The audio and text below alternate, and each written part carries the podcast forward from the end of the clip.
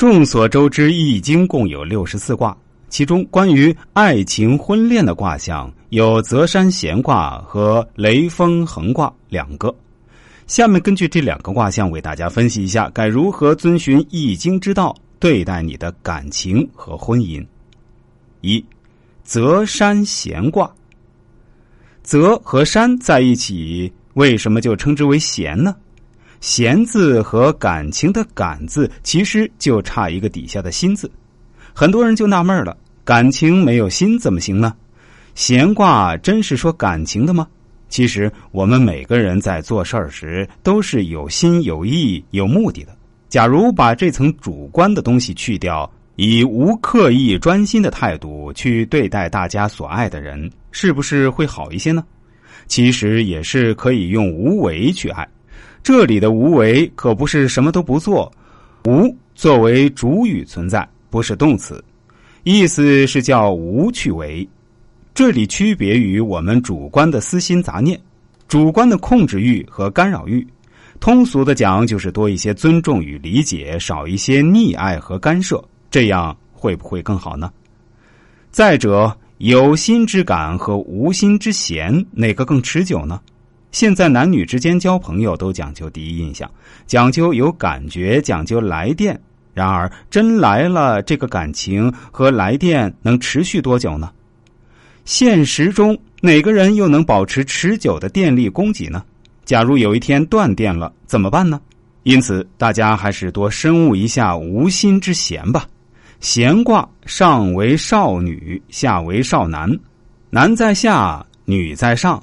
也就是说，恋爱中男的要追求女的，反过来女孩追求男孩就不太好。即使成功了，幸福也不会维持很久。第二，雷风横卦，闲卦后面就是雷风横卦。大家仔细看看，原来闲卦的少男少女变成了横卦的长男长女。本来嘛，恋爱时间长了，年纪都大了。已经结婚或者该结婚了，卦象要求一个恒字，秉承并坚持这个恒字，大家婚姻才会长久，才会百年好合，白头到老。在古代或者老一辈的心里是没有离婚这个观念的，他们结婚了就是想着过一辈子，就秉承坚守这个恒字。现在则不然，大家都很自我，很多原来非主流或者根本不存在的观念。诸如情人、小三、劈腿、婚外恋、离无罪婚等，充斥着人们的大脑。有了观念，有了思想，行为和现实就离着不远了。有的夫妻无论怎么吵架就不会离婚，可有的小夫妻一吵架，甚至还没吵完架就离婚了。两个人离婚了，是受有些社会主流意识观念思想的影响，当然他们也不懂易经。我们已经说了，谈恋爱时走无心之嫌，女在上，男在下，男的要追求女的，还要温柔主动。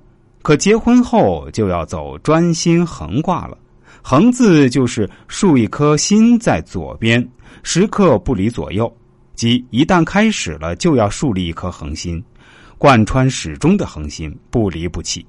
于是横卦就是男在上，女在下。